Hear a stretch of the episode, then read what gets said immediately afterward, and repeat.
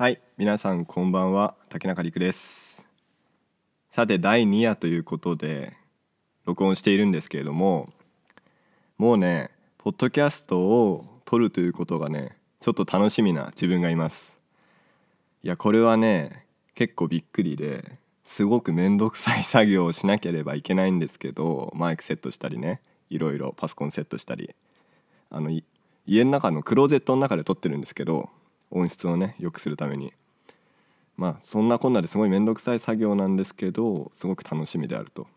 というのもね、まあ、第1回のポッドキャストを配信したんですけれども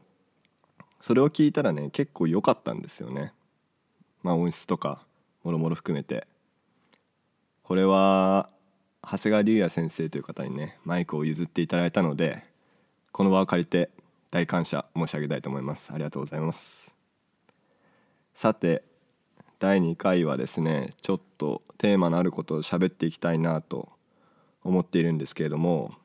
例えば仕事とか部活とか勉強とか何でもいいんですけれども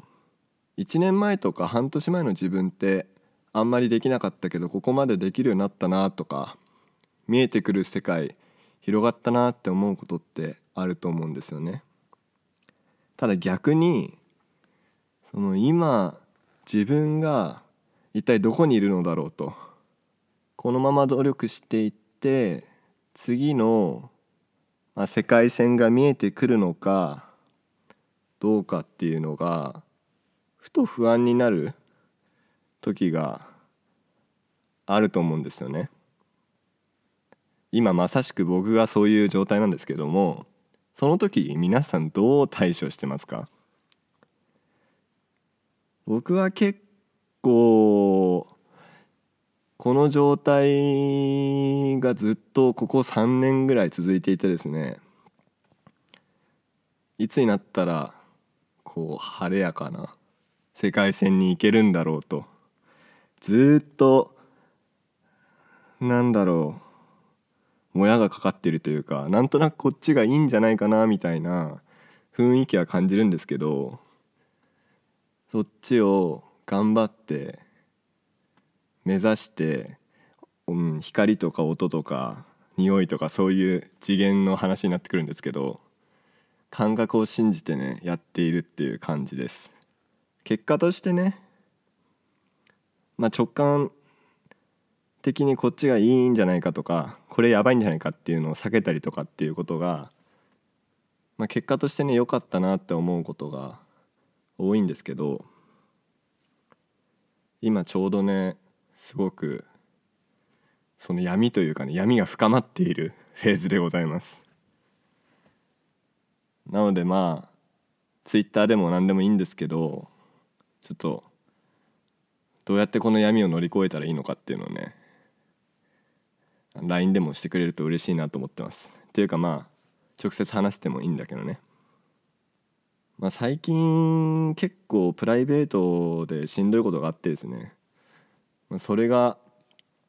もう何ていうか抜け出すこれって抜け出せるのかなみたいな思うぐらいしんどい状況でして。